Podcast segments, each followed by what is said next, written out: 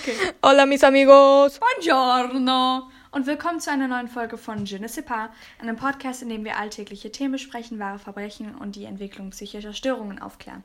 Und heute ist wieder ein Mordfall. Mordfälle. Mordfolge, wollte ich eigentlich sagen. Und wir, äh, nur so, wir nehmen das gerade zum zweiten Mal auf, weil wir uns das fest vorgenommen haben, dass wir nicht mehr immer am Anfang Bonjour sagen. Ja, und dann habe ich Bonjour gesagt. Ja, hat sie demonstrativ Es reingeschrieben. juckt eigentlich niemanden, das heißt, wir kommen jetzt zu Random Facts. Ähm, diesmal habe ich drei, sie hat keinen. Shame on. ähm, das US Center of Disease Control, wie würde man das übersetzen? Das amerikanische ähm, quasi Center für Kontrolle von Krankheiten. Ähm, Die sind jetzt bestimmt richtig beschäftigt. Weißt du, Pandemie und so. ähm, hat eine echte Webseite ähm, für Zombie-Apokalypsen. Nein. Also da stehen wirklich Informationen drauf, wie du dich ähm, davor schützen kannst, was du machen sollst, was du einkaufen sollst, wo du hin sollst. Ähm, und die ist richtig official so. Ah, Jesus Christ. Oh, come on. Ähm, und mein zweites ist Lobsters, also wie heißt man? Ähm, diese, diese, diese Tiere mit, mit ein bisschen wie Krebse, die so diese Schere haben und dann so rot sind, Ja, aber und fetter. die kann man und essen, so, die sind ja. lecker. Anyways, Lobsters haben diese großen Scheren, ne? Und mit denen ähm, kommunizieren sie miteinander. Nein. Ich dachte, die greifen einfach so scheiße damit. Ja, sie benutzen die, um miteinander zu urinaten. Ähm, und damit können sie miteinander, mit einem anderen Lobster kommunizieren. Urinaten? Urinaten heißt. Ich weiß. Okay. By urinating at each other. Die, die pissen sich gegenseitig an. Warte, was? Ich dachte, die reden einfach damit. Warte, ich lese es kurz vor. Ich check's nicht ganz. Lobsters have blade bladders on either side of their heads, so they communicate by ur urinating at each other. Ja, es ist nicht mit den Scheren. Ach so. Die pissen einfach, die haben immer Ew, so. als ob sie im Wasser die. Pisse, durch die Pisse rausfinden, ob jemand happy oder sad ist. Oh. Oh. Und ähm, letztes, das fand ich interessant, Dolly Parton, jeder kennt sie, glaube ich, ähm, hat mal bei einer ähm, bei einem Wettbewerb mitgemacht, bei einem Celebrity Lookalike Contest. Und sie hat verloren. Was musste sie da machen? Ähm, naja, sie hat sich selbst quasi Mhm. gespielt und niemand wusste, dass sie es war. Sie hat sich ein bisschen verkleidet. Mhm. Und bei einem Lookalike-Contest hast du zum Beispiel, okay, also ganz, also ganz viele verschiedene verkleiden sich wie Dolly Parton und die Person, die halt am ehesten aussieht, wie die Person gewinnt. Mhm. Und sie hat halt mitgemacht undercover, aber hat trotzdem verloren. Ach so. Aber die Sache, sie hat halt auch so ihre Markenzeichen und ich habe das Gefühl, wenn sie sich dann das so ein bisschen verstecken wollte oder so. Aber sie hat verloren zu einem Drag Queen. Ich würde sie jetzt aber auch nicht, also am Gesicht würde ich sie nicht erkennen. Einfach nur so wegen halt ihren Markenzeichen, so, so die Haare, die Nägel und so. Echt? Ja. Ich Okay. bin nicht so tief in diesem Dolly Parton Game drin. Ja. Und das war's mit Random Facts. Jedes Mal klinge ich ein bisschen mehr high. Okay, was machen wir heute? Ja, Mordfolge. Wir haben wieder, Extrem motiviert bist du gerade. wir haben wieder jeder zwei Fälle rausgesucht oder zwei Mörder. Und ähm, das sind reale Sachen, also es ist alles so passiert. Wir haben ein paar Namen geändert. Genau, Und- die von den Opfern. Ja. Und ja, wir kennen beide den Fall von dem jeweils anderen nicht. Und das heißt, es ist alles Live-Reaktion hier. Ja, viel Genau. Spaß. Und ähm, wir haben heute beide deutsche Mörder, Ja. was mal krass ist, weil wir immer amerikanische haben. Jetzt wird man wieder Zettel hören. Wer soll anfangen überhaupt? Ähm, willst du anfangen? Ich fange Du an. willst anfangen. Ich Nee, will du fängst aber immer an, kann das sein? Ist mir jetzt egal, ich Okay, will du jetzt fängst- anfangen. Du fängst an, sorry. Okay, also bevor ich anfange, ich habe all diese Informationen aus einem Artikel bei Spiegel. Das heißt, falls ihr euch da noch mehr so Details wollt oder so, oder so Audioaufnahmen und so, die sind da alle bei Spiegel. Okay, Ähm, aber richtig mit Quellenangaben Ja, und so. Mann, zieh durch. Nicht korrekt. Okay. Ähm, also, Fängst du irgendwann heute an? lass mich doch hier. Ich muss in die Stimmung kommen. Okay, also Thomas war sieben Jahre alt. Darf ich so ein kleines Intro-Video machen? Okay.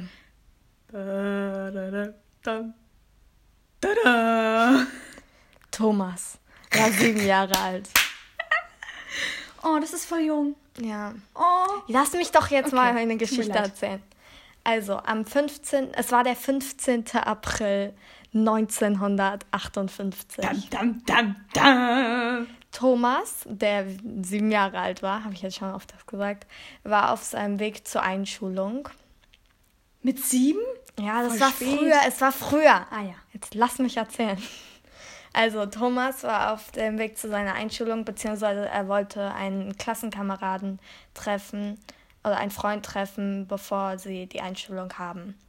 Dazu muss man sagen, dass Thomas äh, Tiere über alles liebt und äh, seine Eltern sind sehr reich. Also der kleine Thomas war auf dem Weg zu seinem Freund.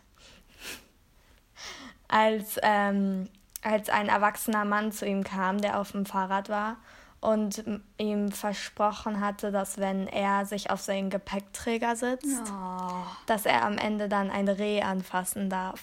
Hä? Das ist das Dümmste, was ich je in meinem Leben gehört habe. Das ist ja sogar Candy besser. Thomas setzte sich auf den Oh, Gepäckträger Jesus Christ. Und fuhr mit dem Unbekannten weg. Ähm, nach, nachdem Thomas dann nicht zum Mittagessen erschienen ist, alarmierten die Eltern die Polizei. Zwei Tage später klingelte dann um Mitternacht das Handy. Das Telefon. Es gab noch keine Handys. Das Telefon. ähm, ähm, das war der Täter, also der Entführer. Wir haben uns vorhin, das war doch das, oder? Wir haben uns vorhin diese, ähm, kurz dieses Telefonat angehört von dem Erpresser. Ja, genau, das kann man auf, auf spiegel.de hören. Der ist nicht der Schlauste, muss ich dazu hinzufügen. Ja, das war schon gruselig. Ja. Ähm, er forderte 15.000 D-Mark Lösegeld und dass keine Polizei eingeschaltet Boah, werden das ist viel. Zu der Zeit ist das ja richtig viel. Ja, nur dass äh, die Polizei war schon eingeschaltet, ne? Belastend. Weil er hat halt erst zwei Tage später angerufen. Da hat sich schon Zeit gelassen, ne? Ja. Ähm, bevor ich jetzt hier weiter in die Ermittlungen reingehe, sind, also das hier war der erste Kidnapping-Fall in Deutschland. Davor war Kidnapping eher so was, ähm, was in den USA war. Also es war, man, man wusste, was es ist, aber es gab halt noch nie so solche Fälle in Deutschland. Mhm. Ähm, nachdem dann, also der erst, der, nach dem ersten Anruf hat die Polizei ein Tonband installiert, dass wenn er wieder anruft, dass das dann aufgenommen werden kann. Und ähm, der zweite Anruf konnte dann aufgenommen werden und es konnte verfolgt werden, dass er von einer öffentlichen Telefonzelle aus anruft. Beim zweiten Anruf hat er dann auch ähm, erklärt, wie die Übergabe laufen soll. Ähm, der, die, der Vater sollte zu einem kleinen Ort fahren und dort eine verschlüsselte Botschaft entgegennehmen, wie, was dann die, Über die Geldübergabe ähm, beschreibt. Jedoch fand er die Botschaft nicht, weil die irgendwie doof scheiße versteckt war oder so. Jedenfalls fand er die Botschaft erst viel später und ja, es war zu spät. Sag mal, wie belastend ist das denn? Fünf Tage nach diesem Anruf, am 22. April, fand ein Arbeiter dann eine gefesselte Kinderleiche. Scheiße, Mann.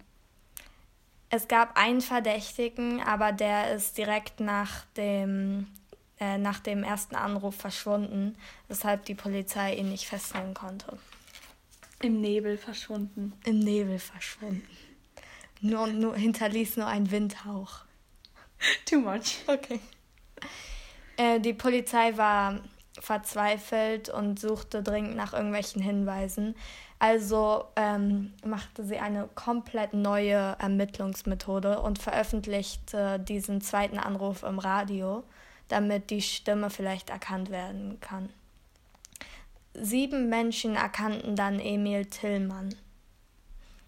Ähm, am 6. Mai brach die Polizei in seine Wohnung ein. Er war Gärtner und er war 40 Jahre alt zu der Zeit und nahm ihn fest. Nach sechs Tagen hat er dann gestanden. Er wollte heiraten, deswegen brauchte er Geld. Und, ähm, und er hat dann herausgefunden, dass wenn er einfach nur einen Diebstahl macht, kriegt er nicht genug Geld für eine Hochzeit. Das, und ähm, dann hat er sich ein Fahrrad gekauft und ist durch die Gegend gelaufen und hat vor, bevor Thomas ähm, dann eingewilligt hat, hat er noch andere Jungs gefragt. Und Der hat Jungs gekidnappt. Nein, er hat die nicht gekidnappt, weil keiner wollte halt mit ihm mitkommen, um dieses Reh anzufassen. Aber dieser eine, der Thomas, Thomas ist, ist, ja, aber er war so der siebte Junge, den er gefragt hat. Aber auf jeden Fall hat er es schon geschafft, einen Ja. mitzunehmen. Ja. Das heißt, er hat das gemacht, weil er heiraten wollte und nicht Ja. genug Geld hatte. Ja. Was eine Scheiß ist der dumm, Alter. Jetzt Ähm, macht das Telefonat ja auch Sinn. Obwohl er dann gestanden hat, gab es halt immer noch Ungereimtheiten. Zum Beispiel ähm, sagte Emil Tillmann, dass er den Jungen direkt, eigentlich direkt umgebracht hat. Aber ähm, die Rechtsmediziner konnten halt feststellen, dass der Junge erst viel später, also ein paar Tage später gestorben ist. Und außerdem ist es auch komisch, dass er den Jungen anscheinend erst gefesselt hat, nachdem er tot war. Also laut den Rechtsmediziner, das wurde halt alles rausgefunden. Und ähm, diese Ungereim äh, Ungereimtheiten konnten leider nicht mehr geklärt werden, weil zwei Wochen nach dem, nachdem er gestanden hatte, hat er sich in seiner Zelle erhangen. Oh, das ist so typisch, die hängen sich immer. Ja. Immer mit so einem Schnürsenkel oder sowas. Ich irgendwie so, ja, aber du hast dich doch in die Scheiße reingebracht, ist doch deine Schuld. Ja. Ist das jetzt notwendig, dieses Blatt umzudrehen? Ja. Aber es ist schon belastend. Ich, sag mal, aber guck mal, ihr müsst euch vorstellen, bei diesem Telefonat, ähm, da gehen, ich weiß nicht, wer rangegangen ist, die waren so, ja, hallo und so. Und dann war er so, ähm, seine Stimme klang schon so richtig behindert. Was hat er nochmal gesagt? Irgendwie so, ähm, ja, ich möchte so und so viel Geld haben, könnt ihr mir das bitte geben? Irgendwie Ich sowas. weiß es gar nicht, aber es war eigentlich schon gruselig. Fandest du? Ja, Weil einfach ich nur hatte so eine Phase, wo ich mir solche angehört habe. Du bist so ein Freak, Nein, Junge. okay, okay, aber ja, schon. Nein, aber ähm, auf jeden Fall, und die waren halt viel creepier. Creepiger. Creepy. Ja. Ja, okay, ja, das, das war halt das erste Mal, dass ich so, das, sowas ah, gehört okay, dann habe. sollst du nicht mehr anhören. Okay, meiner ist ähm, bekannt als der Feiertagsmörder, was schon sehr belastend ist, wenn du an einem Feiertag umgebracht wirst. Warte mal kurz. Ähm, ich habe jetzt nämlich, ich habe jetzt keinen Serienmörder rausgesucht, weil davor hatte ich immer Serienmörder, aber dann konnte man nicht so wirklich die Geschichte erzählen von dem einen Mordfall, weißt du? Ja. Dann war es immer nur so, ja, er hat so und so viel umgebracht und so. Ja. Deswegen, ich weiß nicht, findest du es besser, wenn ich so einen Mordfall rausnehme oder so einen Serienmörder? Ich weiß nicht, schreibt's mal in die Kommentare. nee, ich finde sogar einen besser, weil ich mache nur ähm, Serienmörder meistens, da machst du einfach immer. Okay. Aber das Ding ist halt, ich habe komplett vergessen, was ich sagen wollte. Anyways, ähm, meiner, also wie gesagt, er ist bekannt als der Feiertagsmörder, aber er heißt Ulrich Schmidt. Und er ist ein deutscher Serienmörder und Sexualstraftäter. Am 14. Mai 1987 ist die 49-jährige Sabrina ähm, nachts auf dem Nachhauseweg in Essen-Stadtwald. Ähm, dort kommt sie aber nie an, da sie auf den Treppen zum Bahnsteig der S-Bahn überfallen wird. Und zwar legt ihr ein Mann von hinten einen Arm um den Hals und fordert ähm, sie an, fordert sie auf, fordert sie auf, ähm, ihr Portemonnaie rauszuholen ähm, mit angehaltenem Messer. Sie sucht die Geldbörse, ähm, ja, aber kann ihm eigentlich nie das Geld geben, weil er ihr schon einen tiefen Schnitt in die Kehle zufügt. Oh, Jesus. Ja, also er hat ihr nicht mal die Chance gegeben. Ähm, sie wurde dann später aber gefunden und ins Krankenhaus gebracht und sie konnte sogar gerettet werden. Das war ähm, sein erstes Opfer quasi, also sie, ist, sie hat es ja überlebt. Ähm, nur ein paar Tage später, am 27. Mai, ein Tag vor Christi Himmelfahrt, ähm, schlug er erneut zu. Und zwar überfiel er kurz vor 23 Uhr wieder an ähm, einem S-Bahnhof. Ähm, diesmal eine 46-jährige Badewärterin. Die Polizei entdeckte die entkleidete ähm, Leiche auf einer Wiese unterhalb des Bahnsteiges. Ähm, sie hatte 48 Stichverletzungen, die aufgrund des Verletzungsmusters wahrscheinlich von einem ähm, Schraubendreher verursacht wow. wurden. Und was einfach extrem weird ist, ist, dass er ja überfällt mit Gänsefüßchen, aber am Ende, ich meine, jemand, der aus Versehen vielleicht jemand umbringt oder einfach weil er nicht will, dass sie sein nee. Gesicht sieht, weißt du, das macht man dann nicht mit 48 Stichverletzungen. Ja, nee, ich glaube, er hat, er, er hat das schon gemacht mit dem Ziel, sie umzubringen. Ja. Also es ist weird, dass er dann überhaupt noch das Geld verlangt. Ja, ich glaube, das ist einfach so, damit die so, vielleicht äh, ist das einfach so sein Spiel. Ja. Kurz danach ähm, gab es noch sieben weitere Opfer. Ähm, zwei im selben Jahr, also 1987, und fünf weitere im Jahr 1989. Genau, und ich werde jetzt aus Zeitgründen nicht ähm, so in Detail besprechen. Ähm, jetzt kommen wir zu seiner Verhaftung. Am 8. August 1989 wurde Ulrich Schmidt in der Nähe der Wohnung seiner Mutter in Essen festgenommen. Ähm, er verweigerte von Beginn an die Aussage. Ähm, Beweise wurden jedoch in seiner Wohnung gefunden, zum Beispiel ähm, Stiefel, die halt genau die Abdrücke hatten, die neben dem Opfer gefunden wurden. Und in vier Fällen konnte zudem durch einen Geruchsspurvergleich einer Verbindung ähm, zwischen Opfer und Schmidt hergestellt werden. Ähm, und bei diesem umstrittenen Verfahren erschnüffelten also zum Beispiel spezielle ausgebildete Hunde ähm, den Geruch des Täters an Gegenständen oder an Opfern und es waren halt die gleichen dann. Erst nach rund zweijähriger Untersuchungshaft und 19 Verhandlungstagen ließ er durch seinen Anwalt dem Gericht mitteilen, dass er die Vorwürfe ähm, der Anklage nicht mehr bestreite.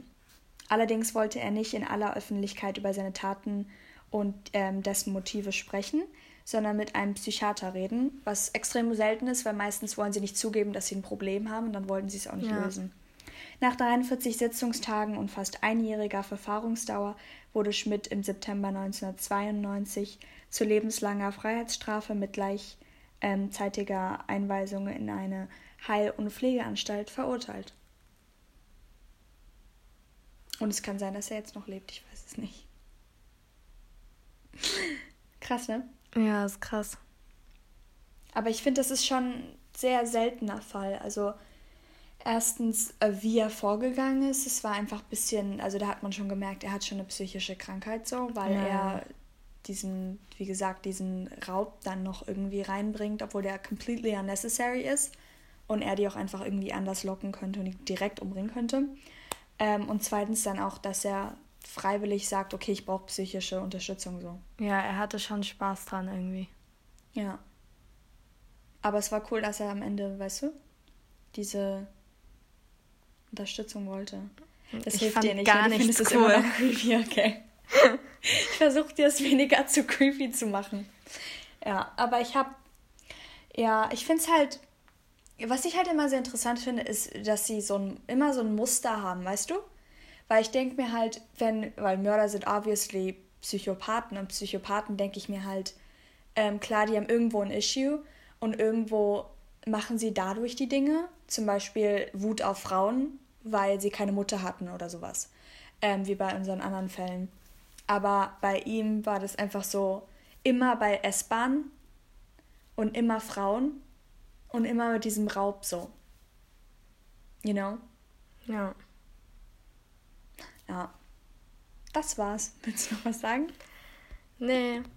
Das war diesmal eine kurze Folge, weil du extrem unmotiviert bist und ich kann dich nicht motivieren. Gar nicht, ich bin gar nicht unmotiviert.